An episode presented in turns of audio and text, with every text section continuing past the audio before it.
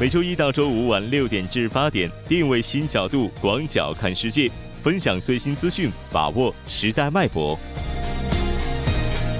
锁定新闻在路上。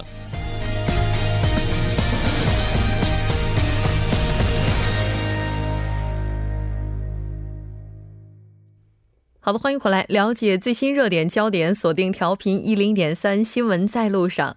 十月八号，TBS EFM 将迎来全新改版，每周一到周六早上，MC Erika Park 将带来 Inside Korea，为大家介绍更多韩国信息。早十点，MC Lee Trust Me 的新节目 Lifestyle 脱口秀将和大家见面。每周六早上七点到九点，将为妈妈们带来 Real Mom Real Talk。每周日的早上同一时间，Best of the BBC World Service 将为大家传递 BBC 国际广播的新闻摘要。此外，TBS EFM 深夜节目 Sound Abound 改版之后，将在凌晨的两点到五点陪伴大家。最后要为您介绍的是中文节目的变化。每周一到周五六点至八点的新闻在路上，以及周末同一时间段的周末文化走廊，在改版之后能够通过 TBS 的 APP 进行直播收听。今年秋天，全新的 TBS EFM 调频一零点三将与您同在。稍后是广告时间，那广告过后马上回来。好的，欢迎回来。那接下来马上为您带来我们今天的两个世界。同一事件，我们将从不同的视角去观看，去体会不同的视野。那今天我们要带来的主题就是学前英语班禁令撤回，重英语轻韩语的倾向令人忧虑，家长担忧教育不公平。呃，其实之前呢，韩国政府呢是计划在幼儿园放学之后禁止英语相关的一些特别教育。那这个方针近日是被撤销了，教育部还重新探讨目前实行的中小学一二年级放学后禁止学英语的这个政策。那这也是接受了家长。长们希望英语早期教育的要求，那但也有人说啊，这个政策是自己打破了政府以及教育专家制定的这种抑制先行学习的制度。咱们今天就和于婉莹博士来讨论一下。婉莹你好，嗯，大家好，我是婉莹，非常高兴和您一起来了解咱们今天这个话题哈。这个首先先来看一下政府怎么就出尔反尔了呢？呃，首先呢，就是我们要从这个。这个要说这个禁令的初衷开始，那这个初衷的它这个呃，它这个什么初衷呢？就是为了因为这个英语过热了，嗯，那你这个。本来是大家是从小学开始学这个英语呢，那后来一直在提前、提前、提前到一直到这个幼儿，就是很小的小朋友，然后都要开始学习这个英语。外语幼儿园。对啊，那父母们又很着急，那就说那都学吧，那就是那而且就很多这个幼儿园呢，它又有这个竞争压力。但是好贵呀。对呀，然后所以说它就都有了。那这个越来越早就出现这种恶性的循环的这种这种迹象。那所以说就是为了遏制这种这个英语的这个呃这个给这个英语教学呢，就是来一个这个紧急的。刹车，那就来了一个这么一个禁令，但是这个禁令呢，就遭到了很强烈的反对，尤其是父母啊、学校啊、老师啊都很反对。所以说，这个就是在这个青瓦台的这个请愿专栏呢，就有很多人去请愿，就是说这个不公平。这个对于教育是一个很不公平的事情，侵犯了教育自由。还有这个，你要是有这个禁令的话，就公立私立一起禁。嗯，然后所以说呢，就是呃，今在前不久的，就是刚刚结束的这个听证会当中呢，这个教育新任的这个教育部部长呢，他就说取消对于这个幼儿园，呃，就是说不能进行这个呃这个外语补习的这个英语补习的这么一种禁令。对。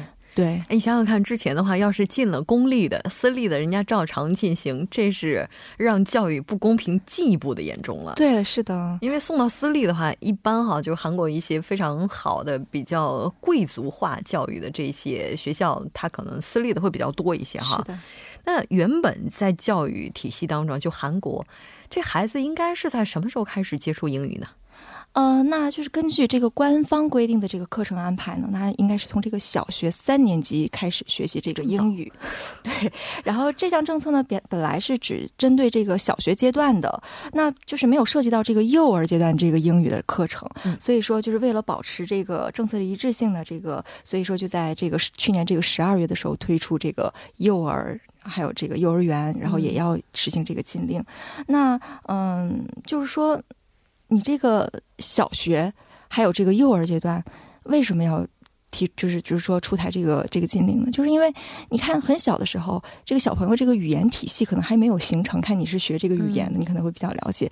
就说你这个母语要打下一个非常扎实的这个基础的这么一个阶段。你如果过早的去接触这个外语，然后又把很多的这个重点放到这个外语上面的话，那可能会导致你的这个母语的这个体系非常的不健全，影响你的母语的这个这个体系的这个这个形成。是，其实一个人的外语水平，他所能达到的。高度直接取决于他的母语水平，因为我们的外语水平只会无限的接近母语，而不会超越我们的母语。是的。那在之前哈，就禁止学这个，就是学前哈接受英语教育政策的这个期间啊，这个效果怎么样？应该没什么大的用处吧？在学校不能学英语，就得出去学啊。其实这个禁令呢是二二零一四年的时候就已经颁布，但是呢，呃，他当时就是说，呃。当时遭到非常强烈的这个反对，那他就说，我们这个延期三年半去执行，但是。这个就是，也就是说，在今年的这个三月开始执行，但是到了今年三月份，它依然这个有很多人去反对，这个反对声音非常的强烈，所以说一拖再拖，而且它需要很多部门去协调，然后共同去商议的这么一件事情，所以说它这个禁令到现在也没有落地，然后反倒取消了。嗯，对，这才实施了几个月的时间就已经被废了，足以见得它是有多么争议非常的大，不得民心啊。那这个政策其实它也是经过了一个禁止。然后保留，再到最后取消的一个过程。嗯，是的，就是首先呢，就是说它经过了，就是它首先是很本来就是一个很有争议的问题。那当时他在颁布这个政令之后呢，刚才也说过了，他就是因为遭到的这个反对的声音非常大。那呃，他本来以为在这个三年半期间，可能大家会接受这件事情，但是。最近大家其实对于英语的这个需求，还有这个父母想让自己的孩子接受这个英语教育的这种需求，反倒是增高了。嗯，然后这个教育不公平的这个声音还是很大。所以说，呃，这个废止这个政就是这个政令，这个呃这个禁令的这个声音呢还是很大。所以说，在他在很多的这个舆论压力之下，还有很多的教师的压力，因为。你会会导致很几千人的这个英语教师这个没有岗位，那就是所以说在这一次这个新任的这个部长上任以后，他首先，然后他就是取消了这个禁令。其实刚才咱们也说了哈，就是你不让在学校里面教英语，并不意味着说家长就不让孩子学英语了。对，在学校里学不了，就只能把孩子送到补习班，这其实也是助长私教育。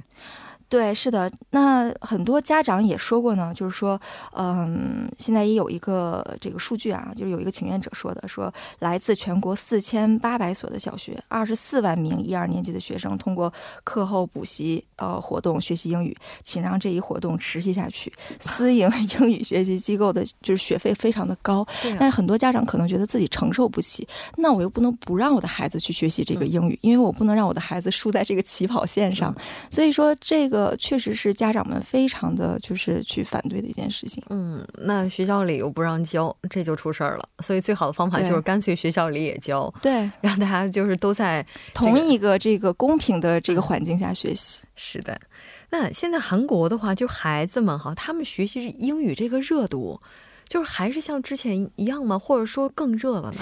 其实我个人的感觉，其实它是更热的，因为有的时候可能你在呃大学里面，就是说不仅是这个小朋友啊，就是你可能在大学里面，你也会有一些，比如说韩国人啊，你问他，哎，你放放放，就是下课后你去干嘛？说我去学院。那一般情况下，他们可能都去这个这个英语补习班。就是说，所以说很多家长呢，他们宁愿让自己的孩子从小开始接受这种教育。所以说这种教育呢，这个父母呢，有刚才说过，就是一是不希望孩子输在这个起跑线上。二是一些学校呢，就是说他不愿意我的学校的这个英语教学呢，就是就是落在别的学校的后面。嗯，那。另外呢，就说学习这个英语对孩子来说，父母觉得他肯定没有什么坏处，因为毕竟是他的这个以后的这个生存技能，应该算是。然后以后找工作呀、上学呀什么，这都是一个最重要的一件事情。是，自从英语成了国际通用语言之后，我觉得除了母语是英语的人之外，哈，全世界的人应该都是这个被呃为这个英语所头疼哈。而且他。重视的这个程度远远要高于，就是说本国语言的这个教学的重视程度。嗯，像爸爸妈妈的话，其实就是我觉得好像基本上没有说不重视孩子英语水平的。对啊，比如说你你小的时候，你爸妈有问过你，哎，你的语文学习的怎么样？一般都是问，哎，你的英语怎么样？对吧？然后那时候说什么学会数理化走遍天下都不怕，后来这就改了，就学会英语走遍天下都不怕，这 足以见得大家对这个学科本身的重视哈。所以现在的话出台这样一个方案哈，就是这个最终的结论出来了嘛，就是说就是要废了它。对，现在就是已经是属于这个宣布取消了，但是呢，他宣布这个取消仅仅是这个这个学前。嗯，他对这个一二年级的这个禁令呢，它是属于在这个受法律这个保护的，嗯，所以说这一部分呢现在还是空白的，所以说很多人也提出，嗯，那我这个一二年级的学生，一二年级的孩子，我怎么让他去学习？那还是得找这个外面的补习班，嗯，对，是的。哎，我不知道婉莹是怎么样看待这样一个禁令，也觉得它废了比较好吗？嗯，其实我是认为，呃，这个在适当的年龄学适当的东西是应该的。那，嗯，它这个涉及到这个教育公平的问题嘛，所以说我觉得你不一定要完全去禁止他去学习。就比如说，呃，你可以去适当的让他们去接触这个英语，而不是说完全是完全去禁止。那但是啊，这个监管如何去啊，就是说。把握这个线，把握这个度，如何去监管，那又是另外一一个问题。所以我觉得这个还是有难度的，还是这些教师或者是教育机构能够比较自觉的，就是出于这个孩对于孩子去考虑，然后给他们设定一一就是一种这个课程或者一种计划会比较好一些。所以最好的就是把它列为课程之一，但是不考。对对对，我觉得这个是很好的办法。是的，那其实今天也是我们在改版之前两个世界的最后一期，在改版过后的话，我们也会在下周三新闻放大镜板块当中听到婉莹的声音。那这个呃，还有什么最后的感想吗？呃，就简单说一句的话，就是首先呢，我也是真的非常感谢这个节目组呢，然后，然后就是说能让我去做这个节目，因为我通过这个节目也是学习到了非常多我平时接触不到的信息，然后另外呢，就是说呃，让我学会了从很多的视角去去思考一个问题。那么也希望大家呢以后也能够从这个更辩证的这个 思考方式，然后去。去考虑一个问题，从不同的立场，然后能够更开放、包容的去这个思考同一件事情。是的，虽然说这个板块没了，但是婉英的声音还是一直会出现在我们的节目当中，所以也是希望大家能够一如既往的支持我们。非常感谢，我们下周再见。好，下周再见。接下来关注一下这一时段的路况、交通以及天气信息。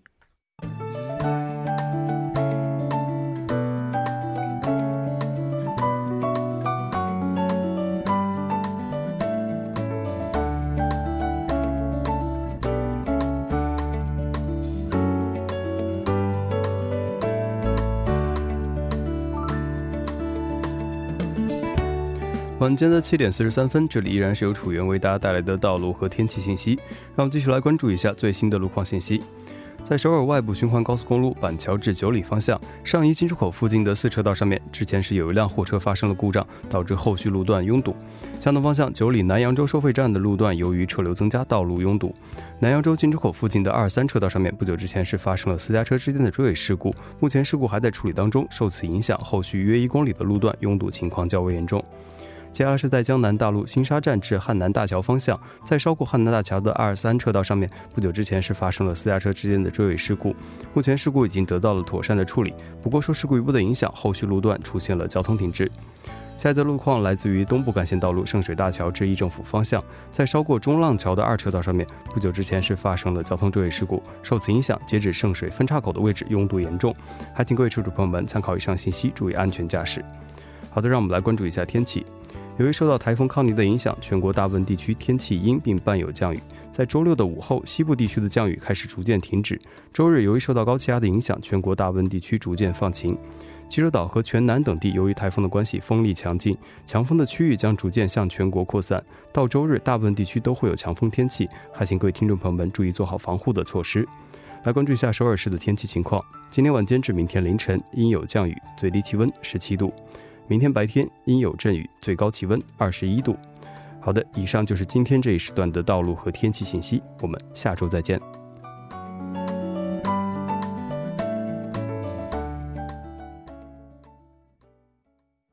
零距离倾听民生，第一时间反映民意，民生零距离。那接下来我们马上要请出的是今天的民生采访记者孙晨。孙晨你好，主播您好，非常高兴在周五的晚上一起和您来了解我们本周的民生零距离哈。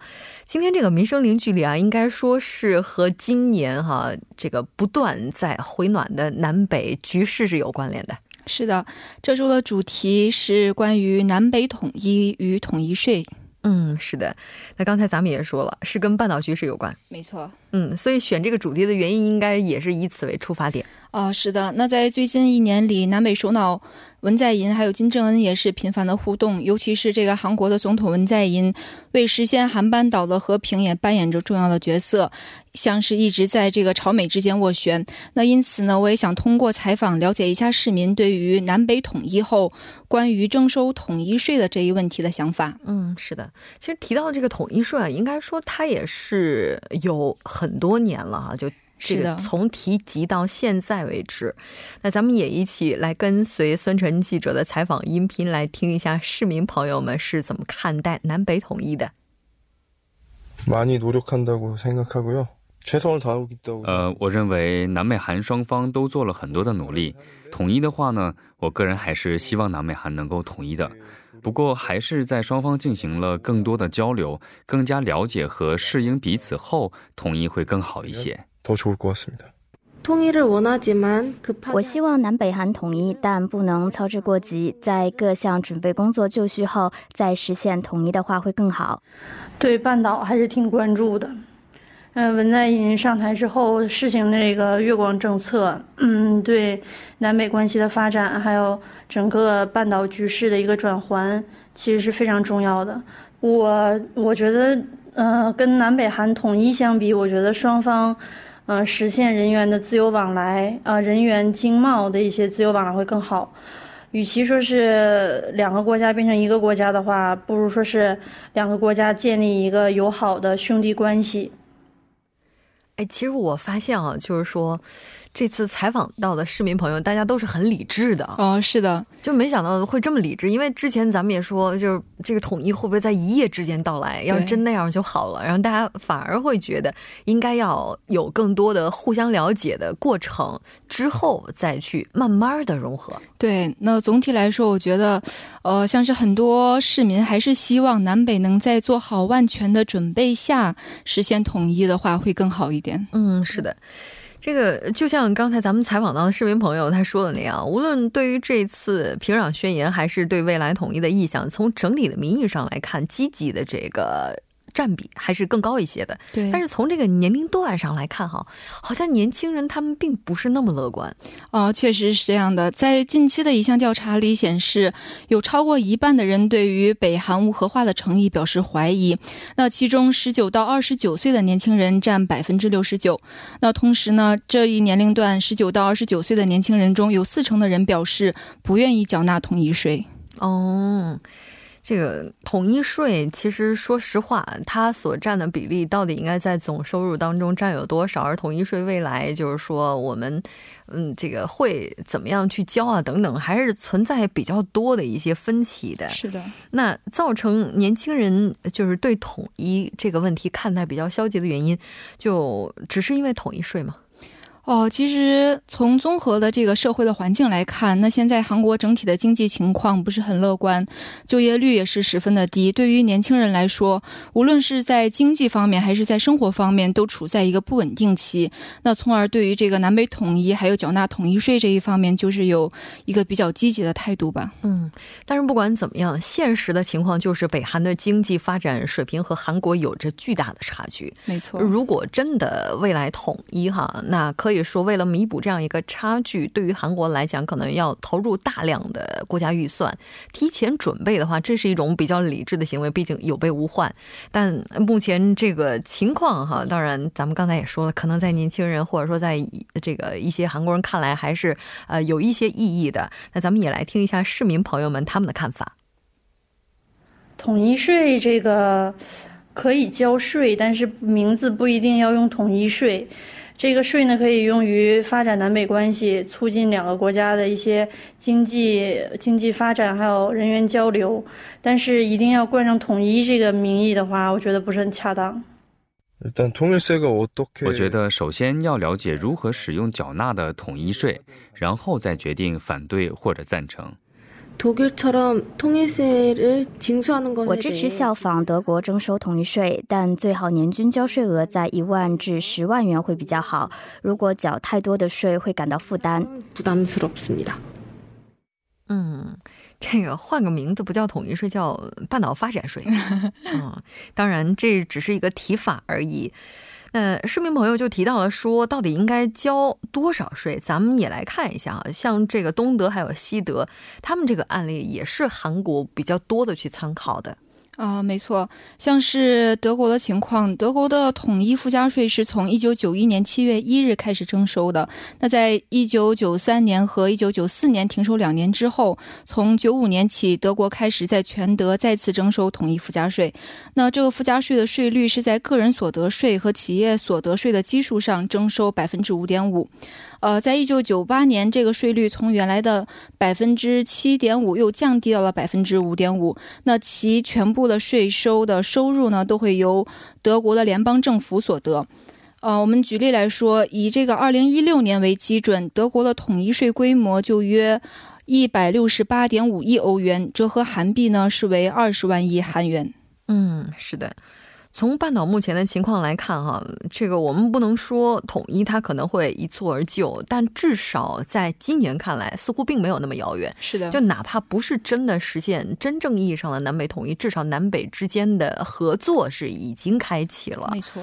那刚才提到统一税，而且它占比例是百分之五点五到百分之七点五，就是个人这个所得税方面啊，就再给它追加的，它可能会成为一种负担。但我们也看到有市民朋友就说，哈，他这个。可能是一种负担，但我们是不是可以换一个角度，就把它认为是一种投资？嗯，也是。其实从这个一定的程度来看，南北统一确实会提高这个国家的品牌价值，增强在全球范围内的。这个竞争力在社会、经济、文化等方面都会带来影响。那换句话说，南北统一后会向外界展现更展现一个更加积极的国家形象，从而带动这带带动这个经济的发展，提高国民的生活质量。咱们也来听一下市民们怎么说统一的。如果南北统一的话，首先市场会扩大，劳动力会更多，然后朝鲜这边呢可以开采的矿产资源也特别多。所以，如果统一起来的话，变成一个统一的大市场的话，会帮助韩国经济有一个小幅度的腾飞。但是，这个南北统一呢，政治上我觉得不是很可行。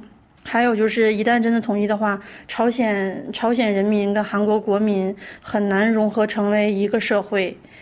嗯，毕竟是从小的一些思想观念呢，还有体制啊都不一样，不能硬融。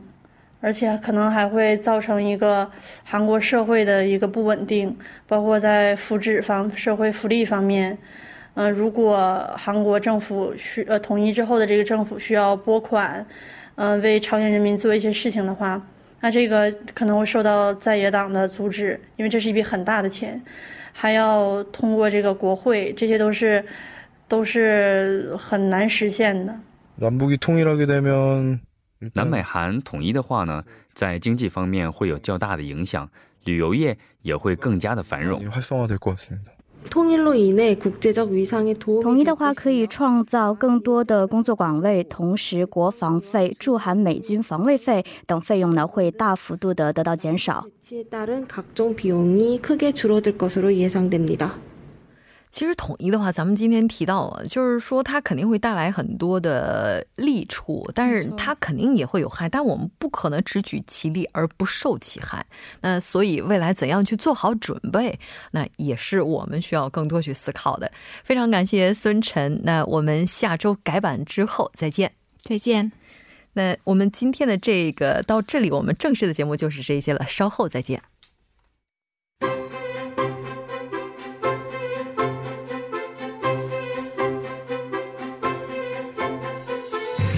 新闻在路上，在路上听新闻。您的点赞、您的回馈是对我们最大的鼓励与支持。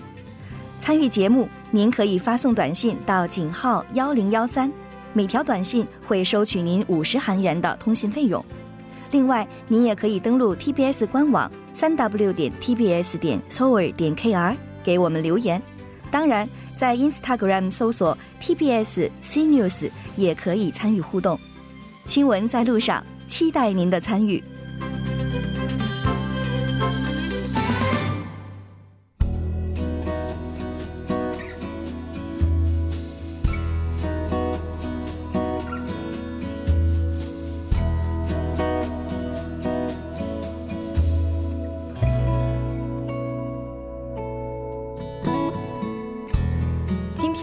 世界韩人日，韩国总统文在寅在首尔乐天世界酒店出席了第十二届世界韩人日纪念活动。他在致辞当中表示，真心的期盼能与大家一同努力，早日实现半岛永久和平、南北韩乃至东北亚和平、世界共同繁荣的梦想。那他也指出，旅外同胞呢是大韩民国的力量源泉，但相关法律仍未完全呢，也是令人遗憾的。未来政府也将会和国会进行合作，积极的听取旅外同胞的意见，不断的完善相关法规。那同胞的子孙后代同样也是大韩民国的后代，未来政府也将面向他们的文化、历史、韩语教育力度，那让他们不忘韩国的光辉历史与灿烂文明。节目就是这些了，我们下周改版之后同一时间再见，我是木真。